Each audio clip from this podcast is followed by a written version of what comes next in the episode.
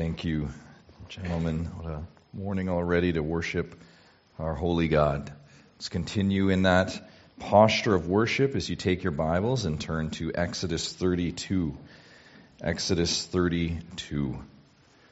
If you are visiting with us, another warm welcome to you. If you do not have a copy of God's Word with you this morning, just look in front of you. You'll see one in the racks there. Please take it. Follow along. Second book, 32nd chapter, Exodus 32. These recent chapters, of course, have covered Moses' time on Mount Sinai. Moses has been there. In fact, from the end of chapter 24, if you think with me, to the end of chapter 31, he's been receiving instruction, and we would say specific instruction from Yahweh. We've covered that. And as we noted last week, God has now, where we arrive today, finished speaking. Moses will come down.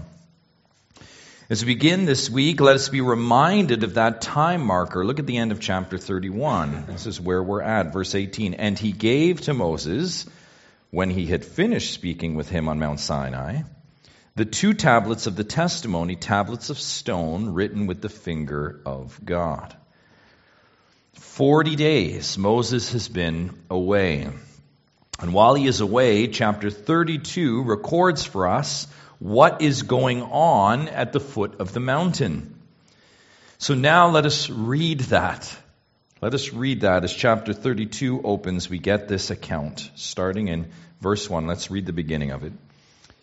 When the people saw that Moses delayed to come down from the mountain, the people gathered themselves together to Aaron and said to him, Up, make us gods who shall go before us.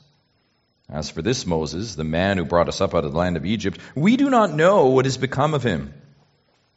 So Aaron said to them, Take off the rings of gold that are in the ears of your wives, your sons, and your daughters, and bring them to me.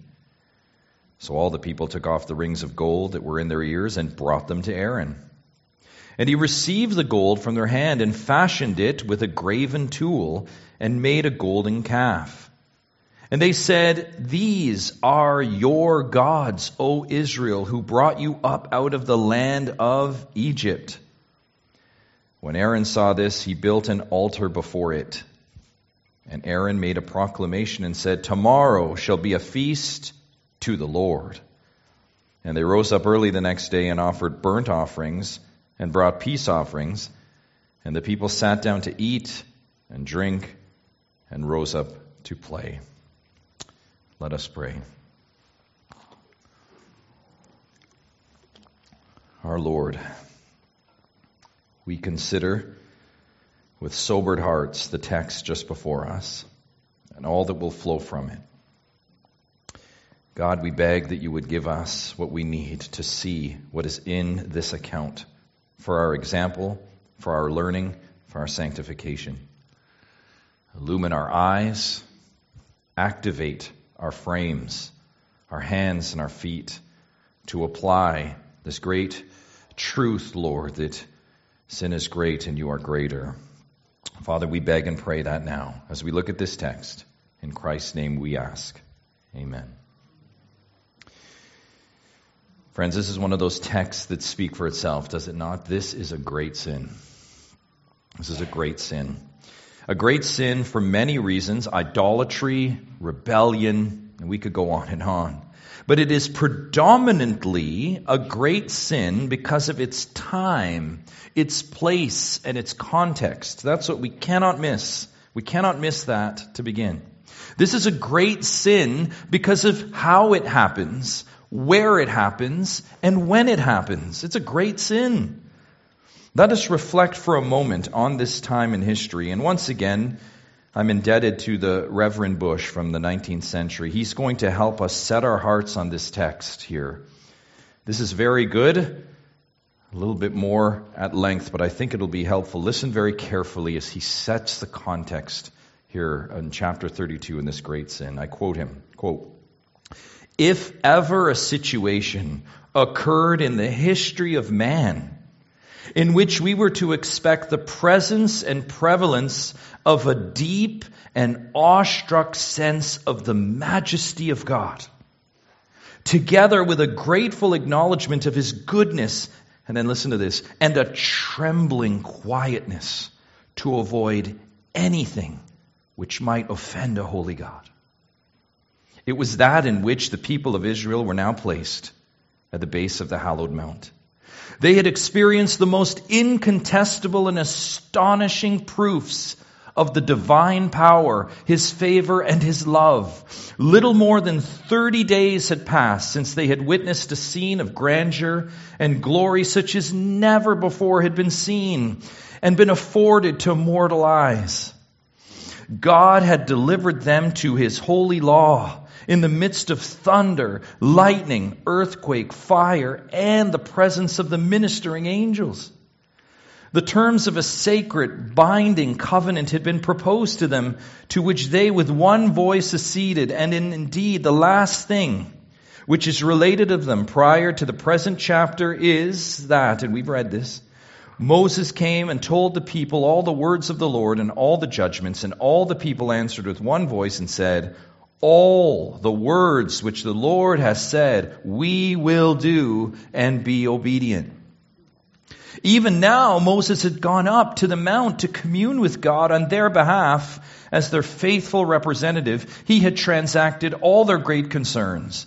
The 40 days were almost completed, and he was just upon the point of coming down, bearing the sacred tablets in his hand, and fully instructed and authorized to set up the tabernacle worship among them, when lo, the innate depravity of the human heart breaks out with a force utterly astounding.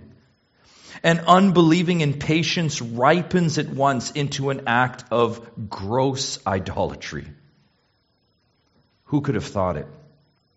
Daily fed by manna from heaven, daily refreshed by water from the rock surrounded by miracles of might, against which it would seem impossible that their eyes could be closed. Who could have anticipated that in utter defiance of the commandment to which they had so lately and so solemnly avowed obedience, they should have ordered the fabrication of other gods and changed their glory into the likeness of an ox that eats grass. Yet, Bush closes with this. This is the mournful scene which we are now called to contemplate. Such an apt description of where we are, is it not? Really grasps the scene and the very sobering, sad scene here. Listen, they exchanged their glory, he referenced, that's the glory with God, the glory of God. For what? For the image of an ox that eats grass. That's taken directly from Psalm 106. That's, do you see the transaction there? Glory of God, no. The glory of an ox that eats grass, yes. And this is, beloved, noted the exchange in sin.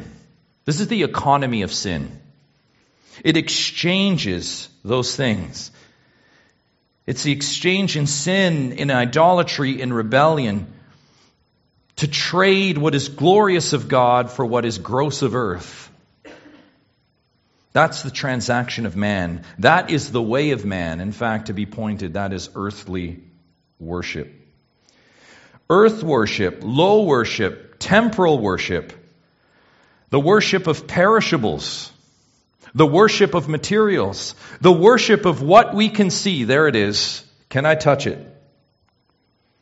And beloved, this is the first lesson that we will see in this text this morning. And it is indeed that earthly worship. Our senses so prone to lead us astray, to fix our worship on what we can see.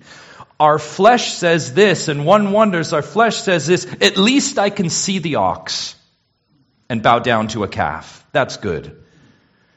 Yes, the thirst for a relic, the lust for a charm, the desire for an object, a person, anything that our eyes can see taste, feel, to bow down and revere. Yet our faith, Christian, true faith, has never been about worshiping by sight, has it? Or by any of our senses. Hebrews 11:27 reminds us that by faith Moses left Egypt, not being afraid of the anger of the king, for listen, he endured as seeing him who is invisible. 2 Corinthians 5 7 famously says, We walk by what? Faith, not by sight. With that, another lesson for us in this text as we begin has to do with the inability of sight, the limitation of sight. Remember the context of this great sin, great signs, great wonders, great miracles. You know the scene. We've studied it. Yet, in spite of all that, plagues in Egypt, water from the rock, God's miraculous uh, revealing to them of the law, and his grandeur, all of that, in spite of all of those things, that in one sense we could say activate the senses, in spite of all of those things, Israel still lost faith. In fact, one might say, one might say this, is this what seeing wonders does? Yet the craving for signs is the cry of the atheist and Jewish leader, Matthew 6, Matthew 16 verse 1, alike. They both cry for it. Give me a sign. And so we need to see, beloved, that sight and sign is not a necessity for faith. In fact, if we were to push it, we could say at times it would be an impediment. Here at the foot of Sinai, there was never a more sign saturated, yet market, faithless group. A final lesson we need to mention off the top is this sin needs no influence. It is true, believe me, bad company ruins good morals. 1 Corinthians 15:33. That is a true axiom, no doubt. However, it would be a fallacy to think that bad company is the only way to ruin. No, church, our Bibles are clear that our morals are already ruined where? At birth. At birth. Romans 5:12 reminds that because of Adam we all enter this world in a natural sinful state. That's our bent, sin and rebellion. The Bible teaches that Adam's son Cain shows that, and the Israelites, as we'll see, give graphic evidence of that theological truth. Israelites had departed Egypt, but they had not arrived in Canaan. Do you see that? They weren't in Egypt with that influence, but they weren't in Canaan with that influence, were they? More than living in a bubble in the wilderness, one might say, at least they're to themselves, they were actually left alone to themselves. Now, with those lessons previewed and in our mind, let us turn our attention to God's Word with a closer look at this account. Let us begin with the great sin we've already previewed. And our first point, you'll see this here rebellion. Rebellion. Back to verse 1. When the people saw that Moses delayed to come down from the mountain, stop there. What we need to notice right away, look at that, is what the people are seeing. What are they seeing? What do they see? They see delay. Do you see that? They see delay. The people saw delay. They looked and saw Moses not returning. Oh, how our eyes, right, can do this to us. They see delay. Christian impatience has led to a great number of sins, has it not? And here, it is the forerunner to this great sin. Impatient Saul, of course, waiting for Samuel, took it upon himself to play priest. 1 Samuel 15. Impatient Peter uttered lots of rash things, didn't he? Then he drew a sword. Matthew 26. Yes, church, impatience is dangerous. Now, check that. Impatience is deadly. Impatience is not the cute vice that we chuckle about. Impatience, as we know and as we will see, kills. Impatience kills. Listen, both physically and spiritually. God is not impatient, is he? No, in fact, he is perfect patience, 1 Timothy 1:16. Thus, as God followers with the perfect Holy Spirit indwelling us, enabling us, we recognize the command and need to cultivate patience. This is godliness. Beloved, God didn't give them a timetable on Moses being away.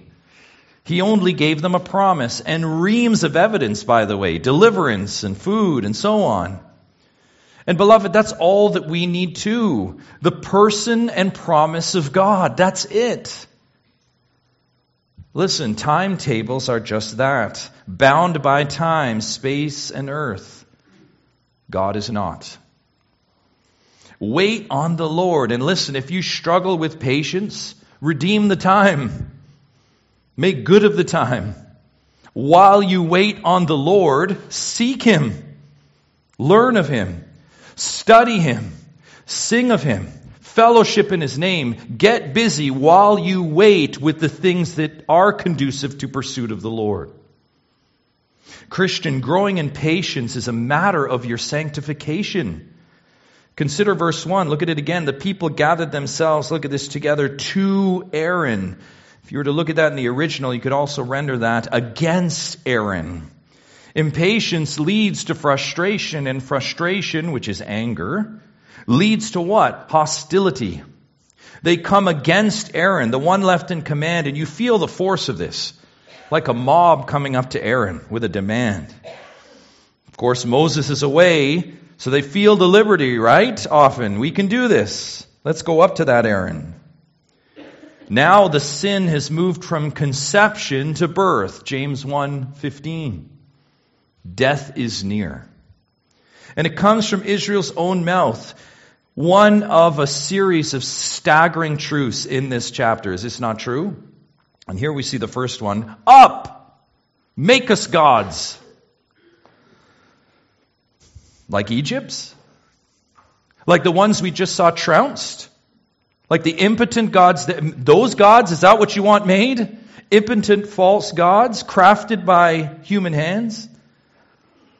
By the way, beloved, the irrationality of sin is on grand display here, is it not? One, it was God Almighty, their deliverer, provider, the pillar of cloud and fire leading them. Not now, just days later, Right? Not now. Not now. They're not looking at that pillar of cloud and fire. They don't desire the one true God. Eyes not on him. Where is their eyes more pointedly? Where is their flesh? Where is their lust? Up, make for us gods. Make for us gods. Two, look at this. Sin is blind. Sin is blind all the time. All of a sudden, Moses, look at this. Moses is some man. And they've forgotten him. Do you see that? The man Moses.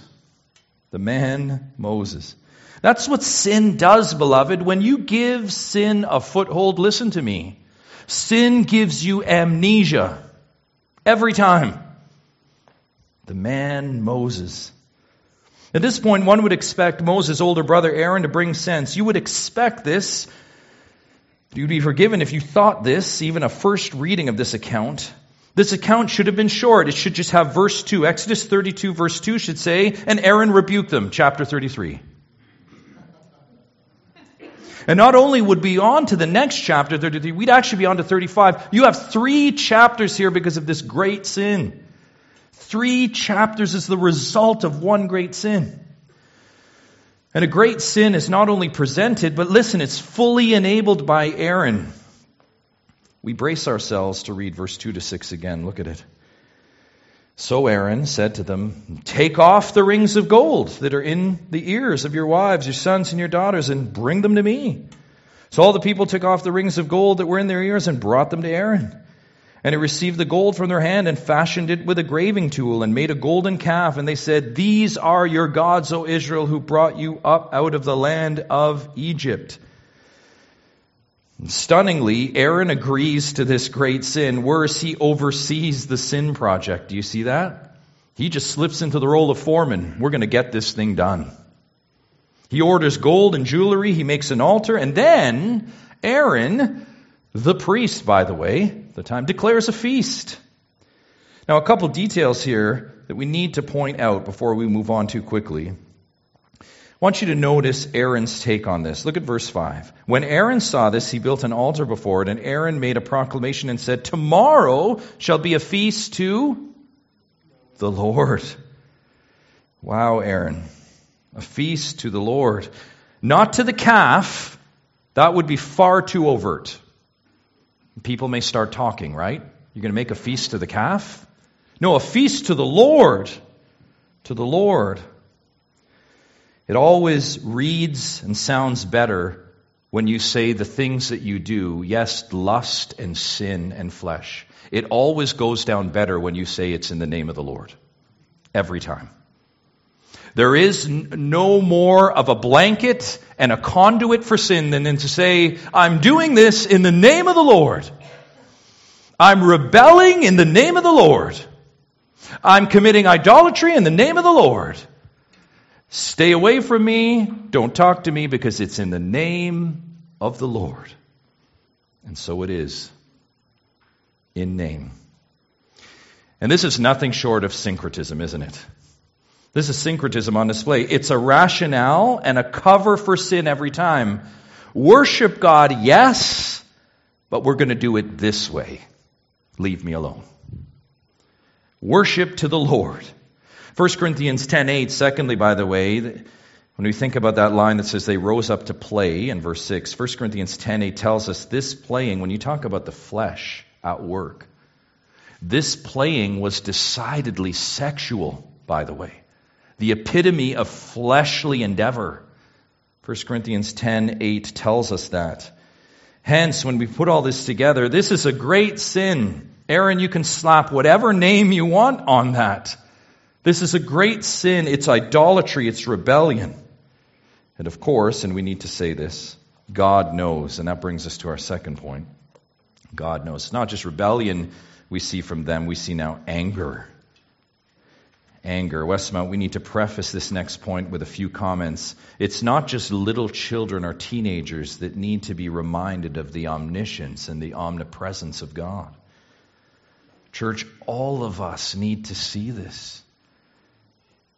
The most inane, illogical, and ridiculous tactic of the flesh is this you know it. Nobody's looking, no one will know. The flesh tricks itself to think the authority is away, and here it is. The flesh limits itself the only the eyes and the senses of an authority. Once you remove those, no one will know. Listen, God is all knowing. That's Christianity 101, is it not? God is all present as such. His back is not turned on the mountain. Quick, let's do this while Moses is talking to Yahweh. We also know what you will not see is God pretending this didn't happen. We can't miss this. What you will not see is God further excusing the behavior. You know, they were just freshly redeemed. What you will see, and mark this please, is anger. God's anger. And maybe you hear anger and you think it is something bad. And listen to me, when it comes to human beings, often, if not all the time, it is. It's a very bad thing. A bad tool wielded in the hands of sinners. It is that. Often when we are angry, it would be this, we'd call it this unrighteous anger. What do we mean by unrighteous anger? It means it's emotion flowing not from God, but flowing from self and sin. Our agendas are upset. We've been offended. We're upset because self has been afflicted. That's unrighteous anger. Which is very different to righteous anger anger that is justified and it is right. And you might say, maybe you're asking this right now, is there such an anger? Well, yes. Yes, there is. Consider, by the way, the confirmation of this anger in Psalm 78. Just give you a couple verses from this psalm recounting this first generation's great sin to the second generation and the generations following. Psalm 78, verse 21, it says this Therefore, when the Lord heard, heard of the golden calf, he was full of wrath. A fire was kindled against Jacob. His anger rose against Israel because they did not believe in God. Verse 31 The anger of God rose against them. And listen, and he killed the strongest of them and laid low the young men of Israel. That's a preview of what we're going to see later. Psalm 78, like Psalm 106 said, making no debate. There is no debate when you read the rest of the Old Testament commenting on how God responds to this. God is angry. God the Father and of course God the Son demonstrated righteous anger. You know where. In the New Testament, when he walked into the temple and he saw this place of worship being made as a place of man and marketplace and commerce, the abominations going on in the temple. And what did he do? He turned over those tables in righteous anger because it was an abomination before God. So you know righteous anger. Like here, Exodus 32. God is angry, and here it is God is angry because of their sin and the offense to holiness. These are his people, his chosen people. They have been given much. And what did we read off the top? They should know better. And that is the point here. The sin of God's people draws the anger of God. We dare not soften this point, beloved. We dare not. When God's people sin, God is angry. When God's people sin, God is angry. Listen, God is certainly not okay with unbelievers sinning, but of course it's expected. But more than that, and I say that to say unbelievers are not the point here in Exodus 32. Nor are they mostly all the time when you look at God's righteous anger. His righteous anger is against his people because they should know better. And thus, when God's people sin, God's response is much more noteworthy, is it not? So let's read this next section and God's response to this great sin. Look at verse 7. And the Lord said to Moses, Go down, for your people, whom you brought out of the land of Egypt, look, have corrupted themselves. They have turned aside quickly out of the way that I commanded them. They've made for themselves a golden calf and worshipped it and sacrificed to it and said, These are your gods, O Israel, who brought you up out of the land of Egypt. And the Lord said to Moses, I've seen this people, and behold, it is a stiff necked people. Now therefore let me alone, that my wrath may burn hot against them, and I may consume them, in order that I may make a great nation of you. Westmount, how angry is God? Look at verse 7. He tells Moses what? That Israel now is what? Your people. Do you see that? Israel, Moses, is your people. Those are words, look at them in verse 7, akin to disowning them. That's the force there akin to Yahweh disowning his people because of this great sin. More, God is not angry. Look at this, because Israel can't help themselves. God is not angry because they have an Israelite disorder. God is not angry because you're just Israelites, you know. God is not angry because of their experience in Egypt. God is not angry for any of those things. Look at verse 7. God is angry because the people he delivered from Egypt, look at the text, have corrupted themselves. This is personal responsibility.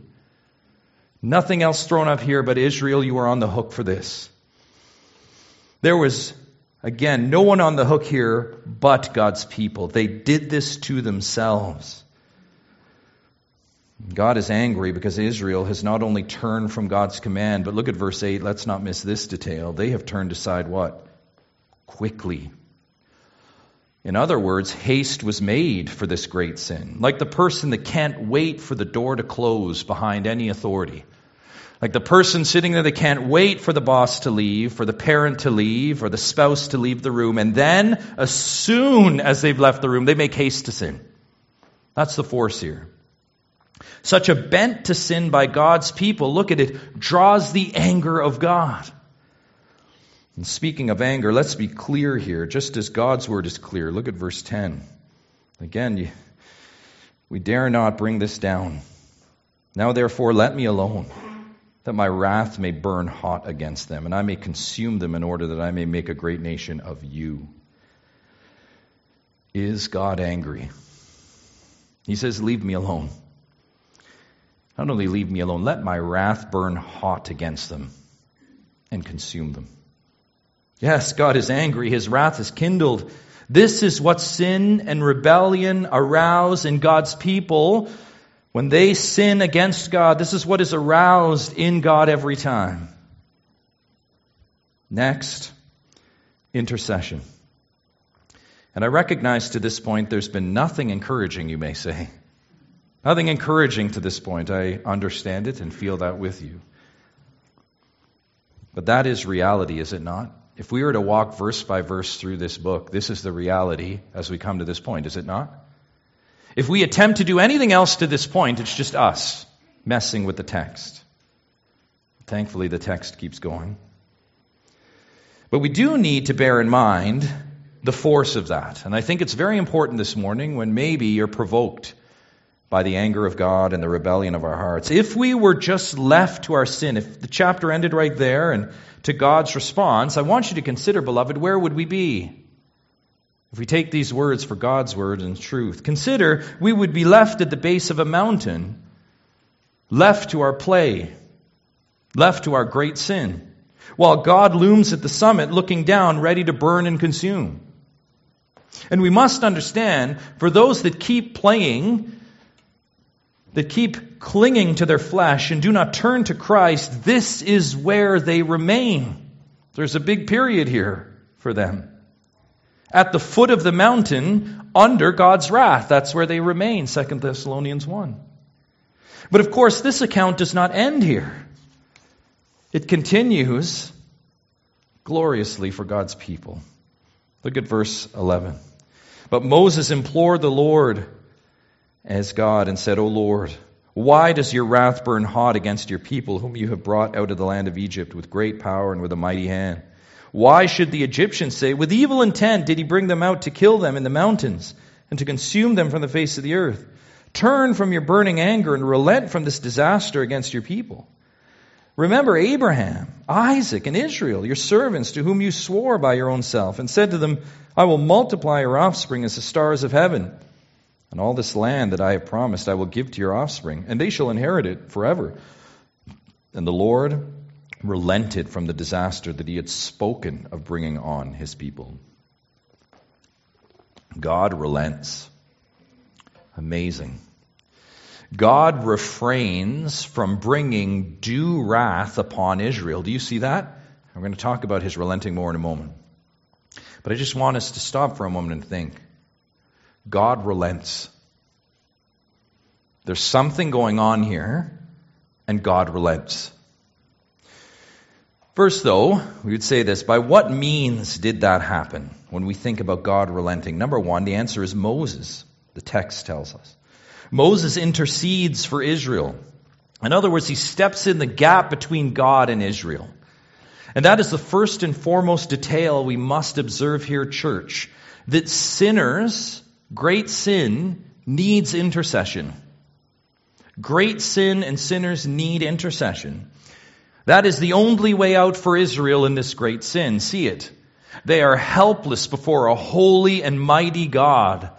Their deeds earned wrath. They stand naked and helpless at the base of the mountain with the wrath of God on the summit. They are helpless.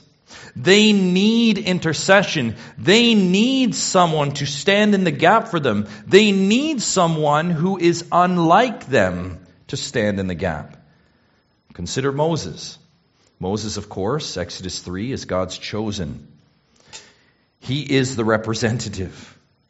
And as we'll see, Moses is the one concerned with holiness. They need him.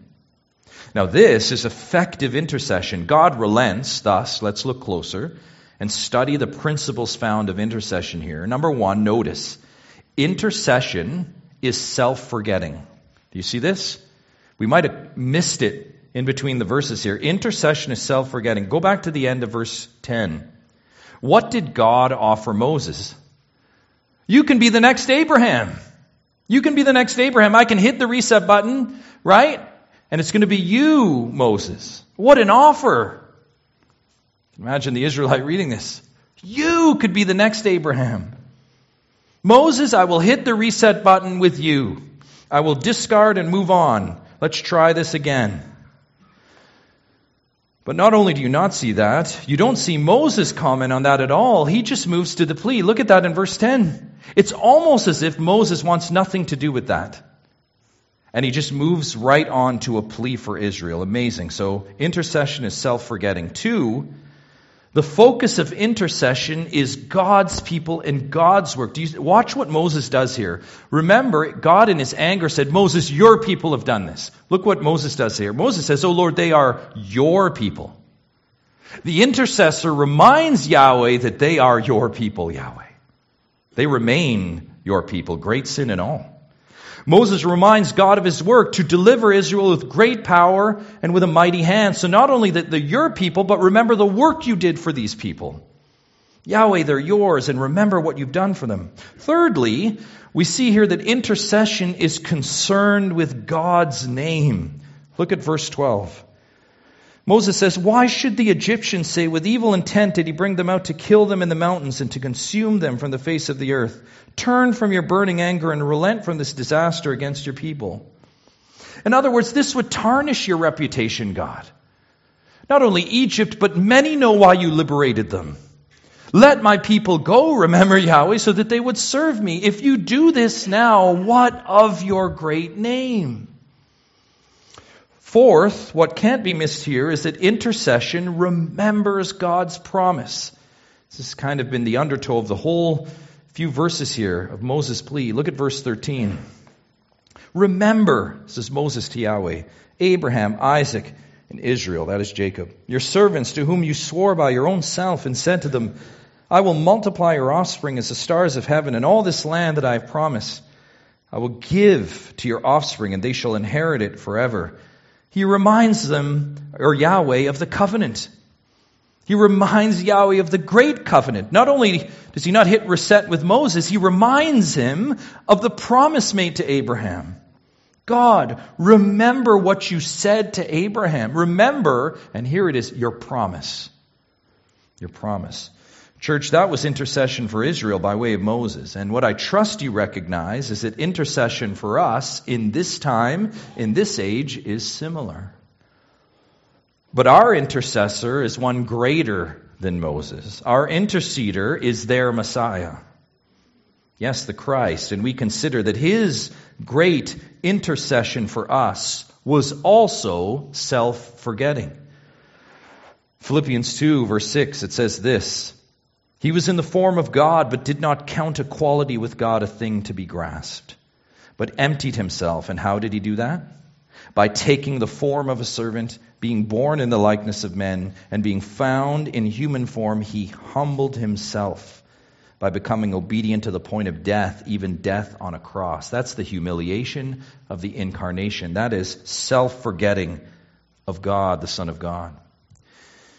Intercession, his great intercession for us was not just self forgetting, his intercession was about God's people. Do you remember this? About God's work and God's name. Do you remember the great prayer of our Lord? The high priestly prayer in John 17, what did he say? When Jesus had spoken these words, this is everything that you read in the upper room discourse, he lifted up his eyes to heaven and he said, Listen, Father, the hour has come. Glorify your Son, that the Son may glorify you. Since you have given him authority over all flesh to give eternal life to all whom you have given him.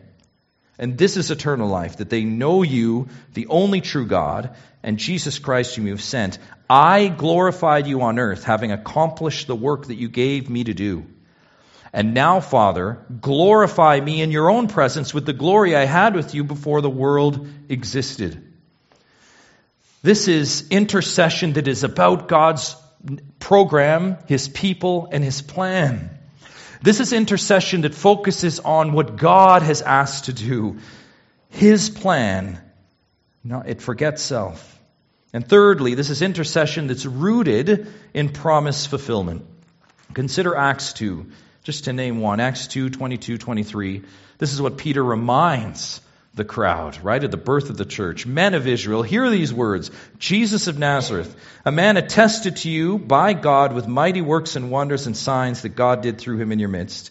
As you yourselves know, this Jesus, delivered up according to the definite plan and foreknowledge of God, you crucified and killed by the hands of lawless men. In other words, this Messiah is going to the cross because God ordained it. But you're still on the hook for that. But the great intercessory work is a reminder of these things. It's promise fulfillment, always pointing to that, as we see with Jesus. Along with that, we're reminded that our intercessor, Christ, is not like us. We touched on this in a lesser form with Moses and Israel. But here, when we think about the great intercessor, the great Messiah, he is not merely man, but the God man. He is sent by God to do the work for us. And we would simply add, because we can't. And as Israel without Moses here would be lost below, and think about this picture, without Moses, they would be consumed by what? Wrath. Like that, church, for us without Christ, there on that day, we are left naked and exposed to what?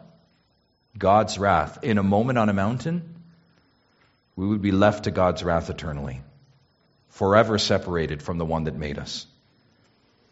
Indeed, let us see this. The reality of intercession here then points to our hope. And I pray you grab a glimpse of that this morning. One last detail warrants a comment here, by the way. Look at verse 14. It says this And the Lord relented from the disaster that he had spoken of bringing on his people. The Lord relented from the disaster. Does that mean that God changed his mind?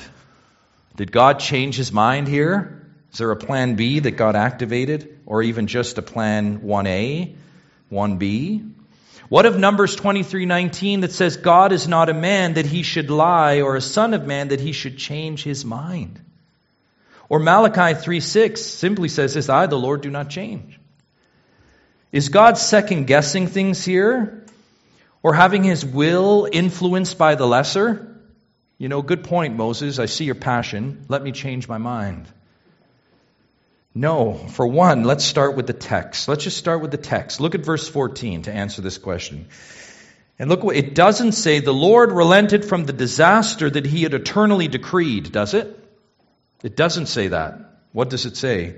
It says he relented from what was spoken in that time to Israel in that moment. He relented from those words.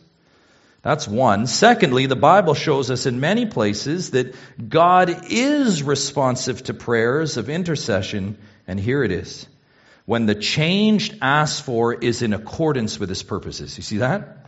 When the change asked for is in accordance with his eternal decree, yes. Remember, his will be done. And Moses' prayer for Israel was precisely in line with God's promise to Israel through Abraham. So not only does Moses say, No, I will not respond to that piece, I actually will remind Yahweh of his great promise. The promise was never to destroy them, was it?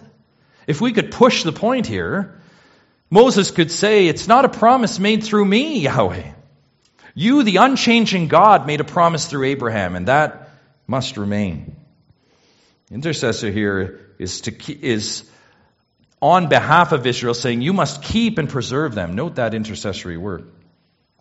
Of course, that doesn't mean sin goes unpunished, and we will see that vividly in a moment. But time betrays us here, and the point here is that God's plan and purposes always stand.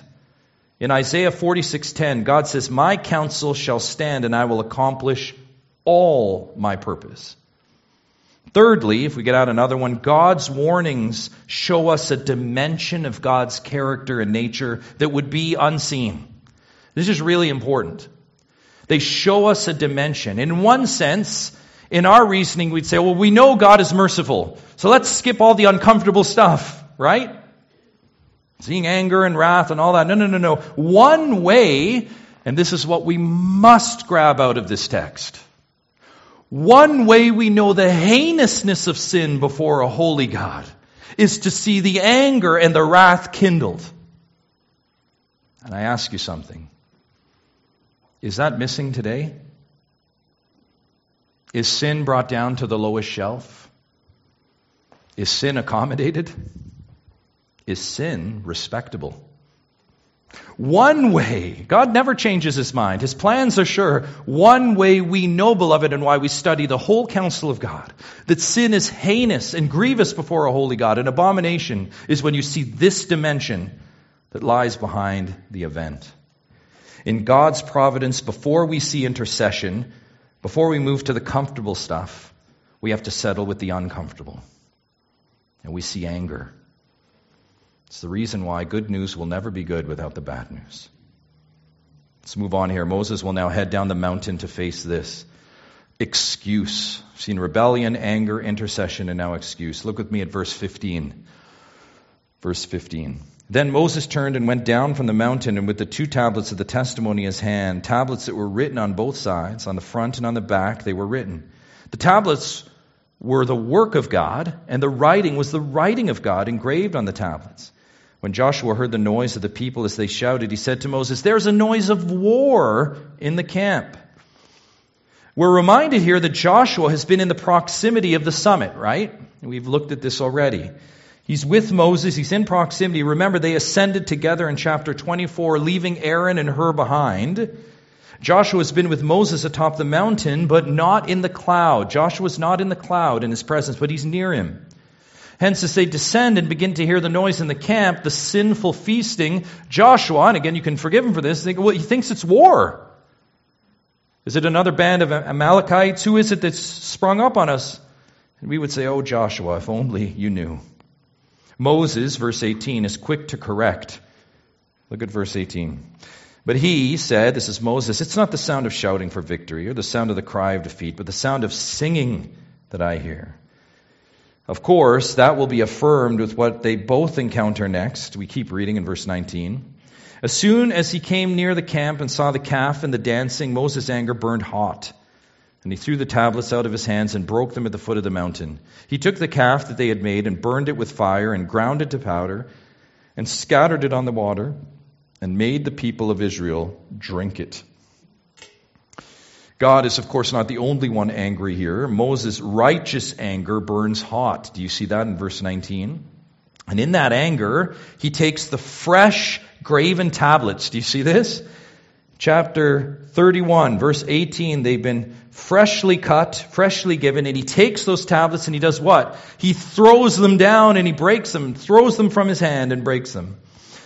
In a way, it's an act that says, These were for you, Israel. But now, in light of what I've come down and seen, these are meaningless to you. These were for you, but they're meaningless. Further, not only have you broken these tablets by your great sin, but you shall not only bow down to what you want, and here it is, you will consume it. Giving over principle, there's a bit of Romans 1 in here. You, you, this is what you want. Let me ground it down to its finest bits, and you will ingest it. And thus, in verse 20, he grinds the golden calf to powder and makes Israel what? Drink it. A consequence hardly needs to be pressed, beloved, does it? You know what it's like to drink of your own sin. You know the bitter taste. Now, in the wake of that, we realize there's no excuse, right? More than a hand in the cookie jar moment, right? They shout so loud, Joshua thinks it's war, right? More than that, this is nakedness. Aaron, you were left with a task. You know what God said. So what of it, Aaron? What of it? You missed your opportunity before. Now step to the fore. All right, verse 21. And Moses said to Aaron, What did this people do to you that you have brought such a great sin upon them? Here it is, Aaron. Now's your chance. And Aaron said, Let not the anger of my Lord burn hot. You know the people. They are set on evil. For they said to me, Make us gods who shall go before us. As for this Moses, the man who brought us up out of the land of Egypt, we do not know what has become of him. So I said to them, Let any who have gold take it off. So they gave it to me, and I threw it into the fire, and out came this calf. Aaron, firmly in the line of his great granddad Adam, right, says, verse 2, My Lord, and note that small L, Lord, oh Moses, I know you're in charge. My Lord, don't get mad at me.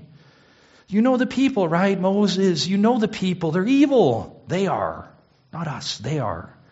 The excuse that tries to minimize, don't get mad, my Lord, right? Don't you see this with great sin? Can we just get past this? Right? Let, us let, please, can we, let's minimize the whole thing. I know it's sin, but come on. The excuse, it's the blame shift. It's them. It's not evil, it's them. Her. Him. Not me. And then most pathetic is the excuse that is downright insulting. Did this, and out of the fire, wouldn't you know, out popped a calf.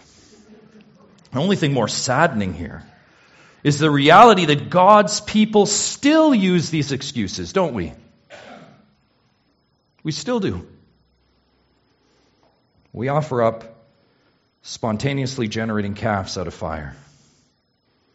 We still have that excuse in our kits, don't we? Oh, sure, it doesn't look like that. But we have so many.